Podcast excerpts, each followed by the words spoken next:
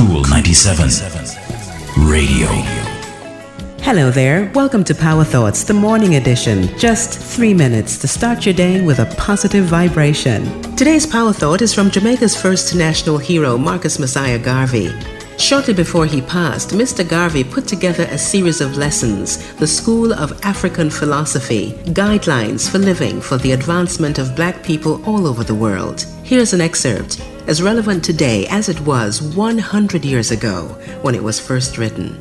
It's a good policy to keep a good and honorable name. It's a good credit. People will trust you on your good name.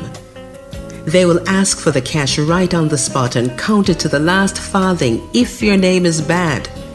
People who trust you will almost take money from you without counting it. When you have lost that much confidence, you are a marked object and you may as well move from that town or city and start life afresh somewhere else. And never move into a nearby or adjoining community. Go far away.